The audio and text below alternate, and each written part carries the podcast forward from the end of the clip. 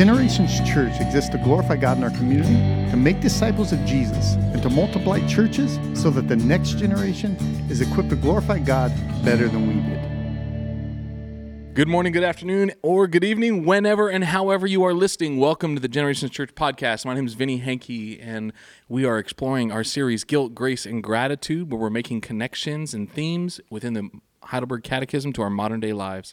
I'm here once again with Jeff Luddington, lead pastor of Generations Church. Good morning, Jeff. How you doing? Good morning, Vinny. How are you? I'm doing really good, man. I'm ready to get into part two of Lord's Day 7 with you. Yeah. We did Yeah. uh, part one last week. If you're listening, uh, you can get down, download that episode so you're tracking with us. And Yeah. looking forward to today. So Lord's Days in the Heidelberg Catechism are uh, Lord's Day is, a, is another name for Sunday, the day that that Jesus rose from the dead. Uh, this that Lord's Day, right? As as the worship of God shifted from Saturday to Sunday, there's this language that comes around it. And the Heidelberg Catechism is written in 52 Lord's Days. In other words, designed to begin your week and be studied throughout the week for 52 weeks. So it covers a year's worth of content. We're doing our podcast and following those episodes. So each episode is a Lord's Day or a week's worth of content.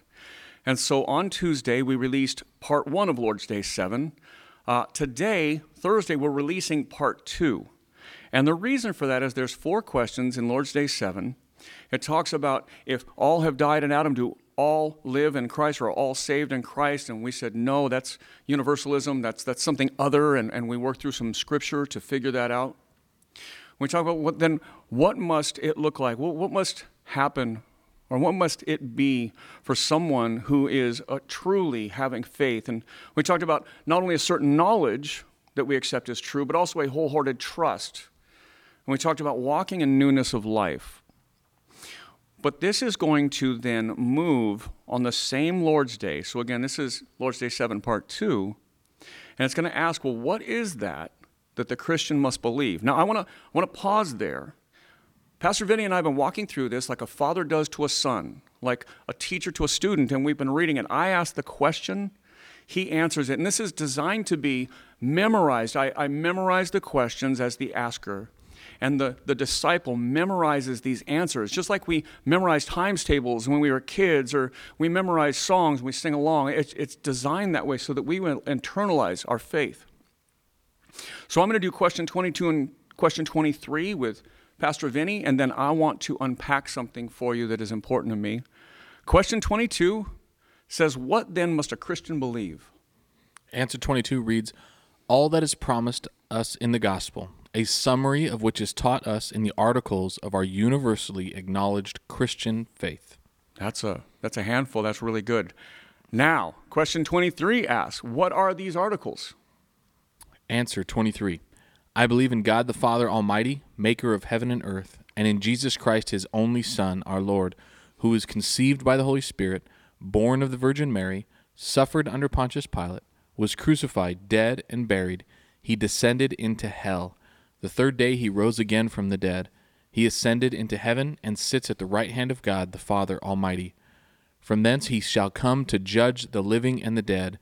I believe in the Holy Spirit, the holy Catholic Church, the communion of saints, the forgiveness of sins, the resurrection of the body, and the life everlasting. Amen. All right, before anybody shuts off our podcast, yes, you heard the word Catholic. So let me let me start there. Now, and I'm going to make a point out of this and why this is important.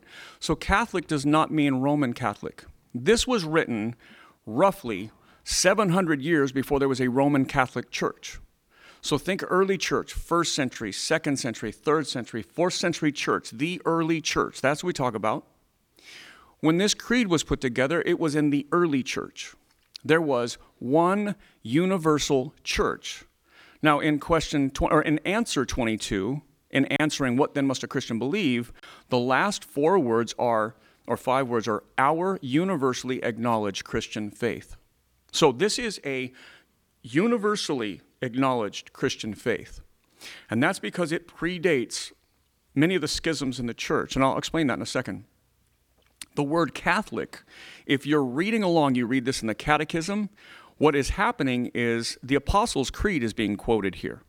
And the Apostles' Creed is something birthed out of the Apostles' doctrine in the early church. They the early church, wrote and they said, We believe in the Holy Spirit, the Holy Catholic Church, but Catholic is a little c, it's not capitalized.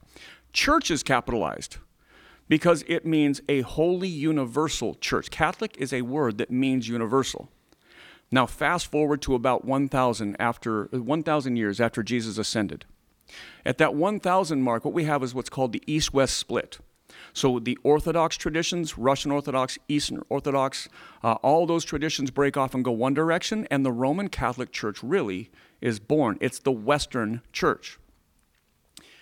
What we know as Roman Catholicism today is birthed out of that. 500 years later, the Protestant Reformation tries to fix the Roman Catholic Church, but they don't relent to that. So they don't want that.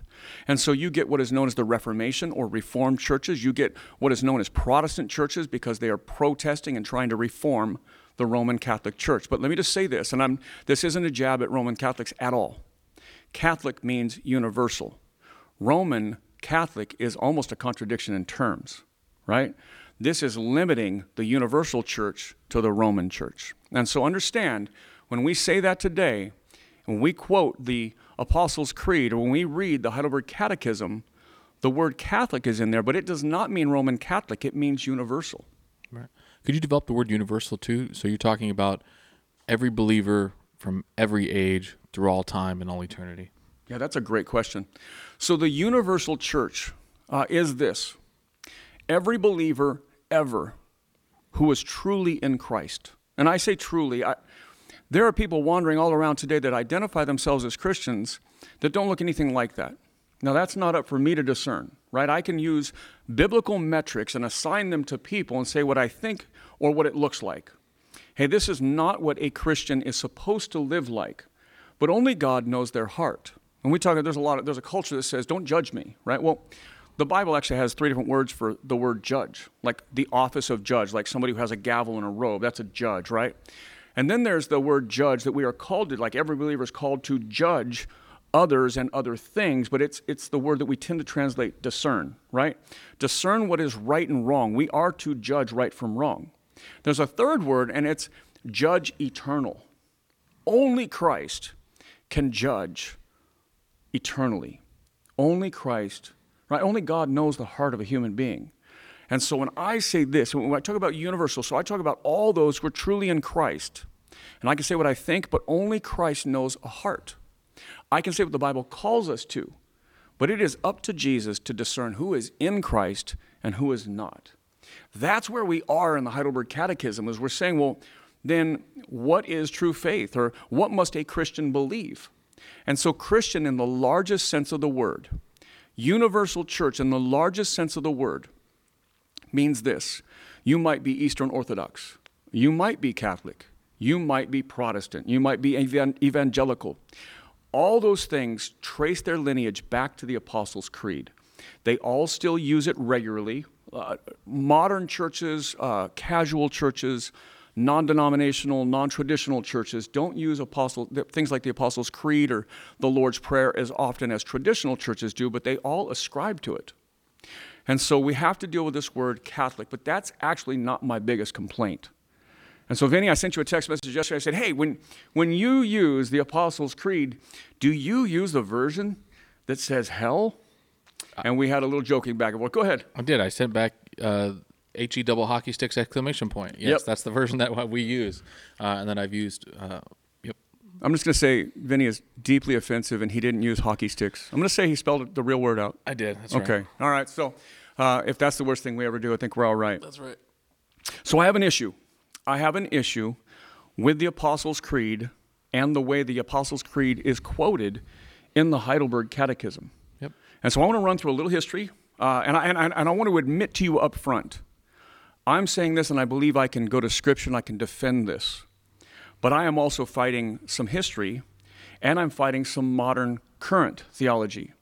Uh, if you know anything about catechisms, uh, in the last 10 years, I think it's been, uh, Tim Keller and, and City Church out in New York, they put out the New City Catechism.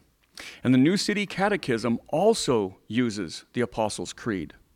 So, just as a heads up, the, the Apostles' Creed, again, roughly 1700 years old in its, in its modern, in its current form, uh, it is going to be the very thing. Those are what the Catechism is calling the Articles of our faith. Right. There's 12 articles in it. The next 12 days, or the next, uh, I'm sorry, the next several episodes will cover all 12 articles. But there are different versions of the Apostles' Creed. Let me explain that to you. Just as there are different translations of the Bible, King James, uh, you know, several hundred years ago, translated one of the early translations into English. That's the King James version. It's got all the these and thous and thou setteth and things like that. Sounds like you got marbles in your mouth when you talk, I right? used to like to read that version in junior Yes. high because he uses the word ass. Oh, see, there you go. Balaam's ass. Yep. So we got hell and ass all in one podcast. All right, everybody's going to be shutting us off. Or we might actually grab some more listeners now. I don't know. I'm here all to right. help. So the Apostles' Creed was not written in English, right? Much Right. to people's belief, right? Yep. Disbelief. The Bible was not written in English. So the Old Testament was primarily written in Hebrew, with the exception of one book that was written in Chaldee, a dead language. The New Testament was written in Koine Greek, right? Also a dead version of the Greek language, very different than modern day Greek. These are languages that have rotated out of history for the most part. Okay, Hebrew's changed as well.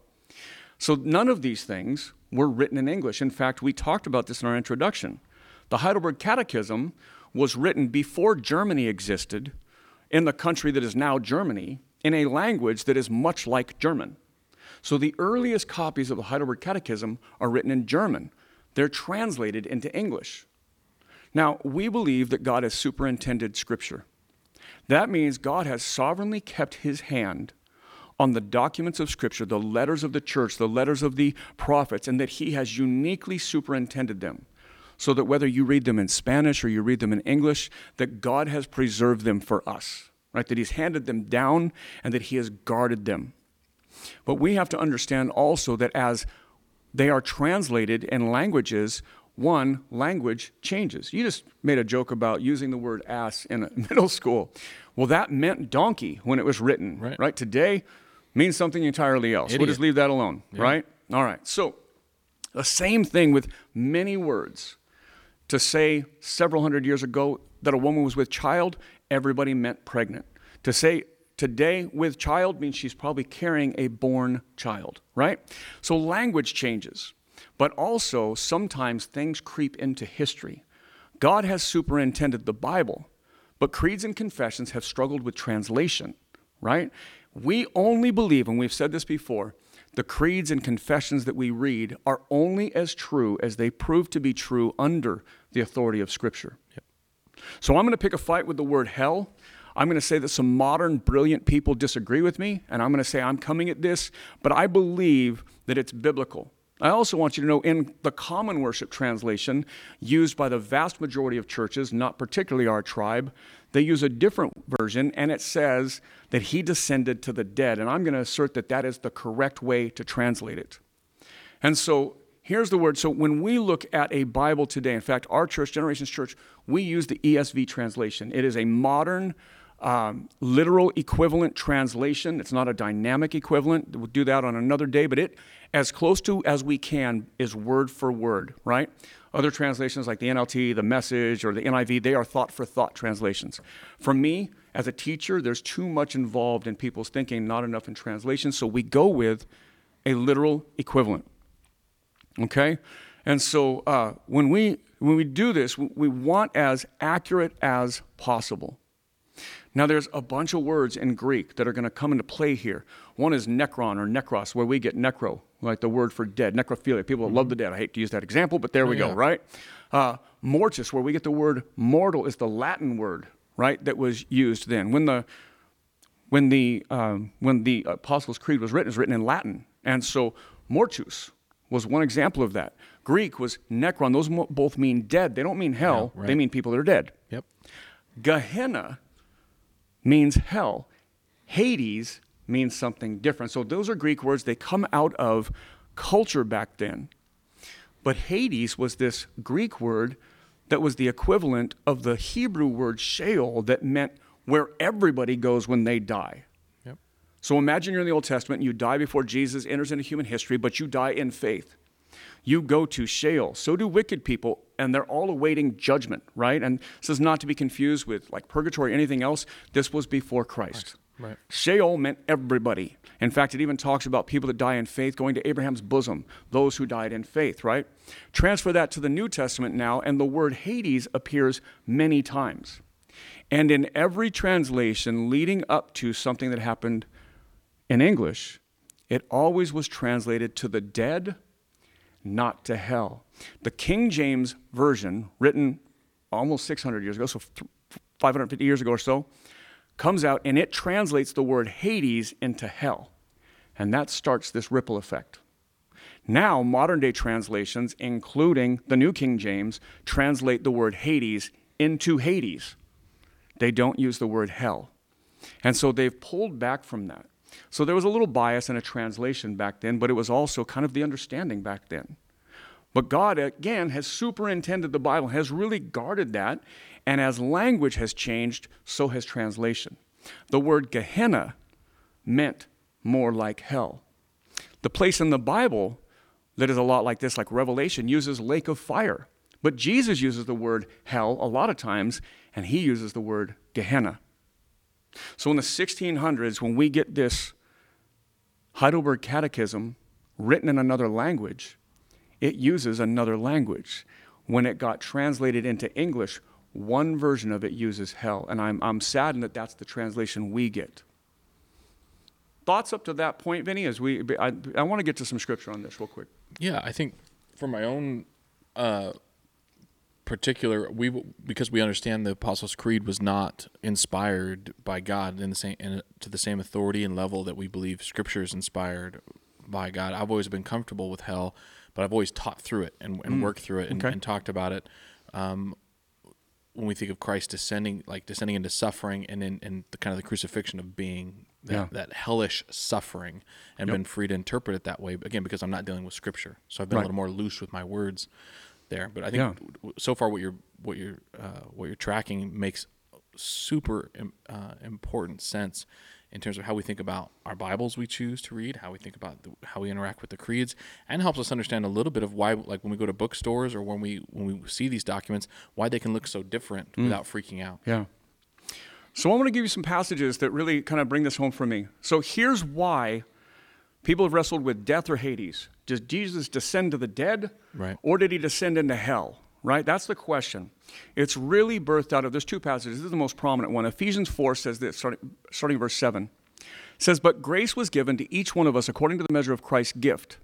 Therefore, it says, When he, meaning Jesus, ascended on high, he led a host of captives and he gave gifts to men. In saying he ascended, what does it mean but that he also descended into the lower regions, comma, the earth? Question mark, right? What does it mean but that he did descend to the lower regions, meaning the earth? He who descended is the one who also ascended far above all the heavens that he might fill all things. Paul, as he writes this, is quoting Psalm 68 that says, You ascended on high, leading a host of captives in your train and receiving gifts among men, even among the rebellious, that the Lord God may dwell there. It's talking about the ascension, the prophecy of the ascension. Well, Paul is writing about the ascension, saying, Listen, how can we say he ascended as God right. if he didn't at some point descend, descend. become human, yep. right? And so, yeah, that might be nitpicky, but let me, let me do this. Let me take three statements from Jesus on the cross as Jesus has willingly given up his life. He's died the crucifixion, the most painful death. He's done it as a sinless God and human flesh to be our perfect sacrifice. Here's three things he says. John 19, 30, when Jesus had received the sour wine, he said, It is finished. And he bowed his head and gave up his spirit. Luke 23, 46 says, Then Jesus, calling out with a loud voice, said, Father, into your hands I commit my spirit. And having that, having said this, he breathed his last. There's also Luke 23, 43, where he looks at the thief on the cross before he dies and he says, Today you will be with me in paradise. It certainly sounds like Jesus has a very specific next location he's going to find himself. Oh, yeah. At the end of this. And it, it doesn't sound like hell. No. So it is finished. Jesus says, I've done everything necessary to accomplish salvation except exhale. Right. Well, he doesn't say except exhale, but that's what he does, and, he's, and it's done, right? Yep. Before that, he says, God, here you are, Father. I into your hands I commit my spirit. My spirit's not going to hell; it's going to you. He looks at the thief next to him and says, Today you'll be with me in paradise.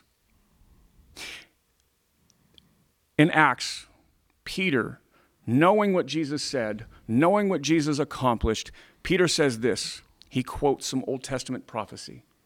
He says, For you will not abandon my soul to Hades, or let your Holy One see corruption. That's quoting David in Psalms. Peter continues, He foresaw and he spoke about the resurrection of Christ, that he, Jesus, was not abandoned to Hades, nor did his flesh see corruption.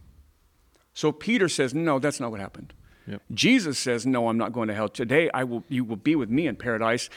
I've done everything necessary. I don't have to go to hell to suffer.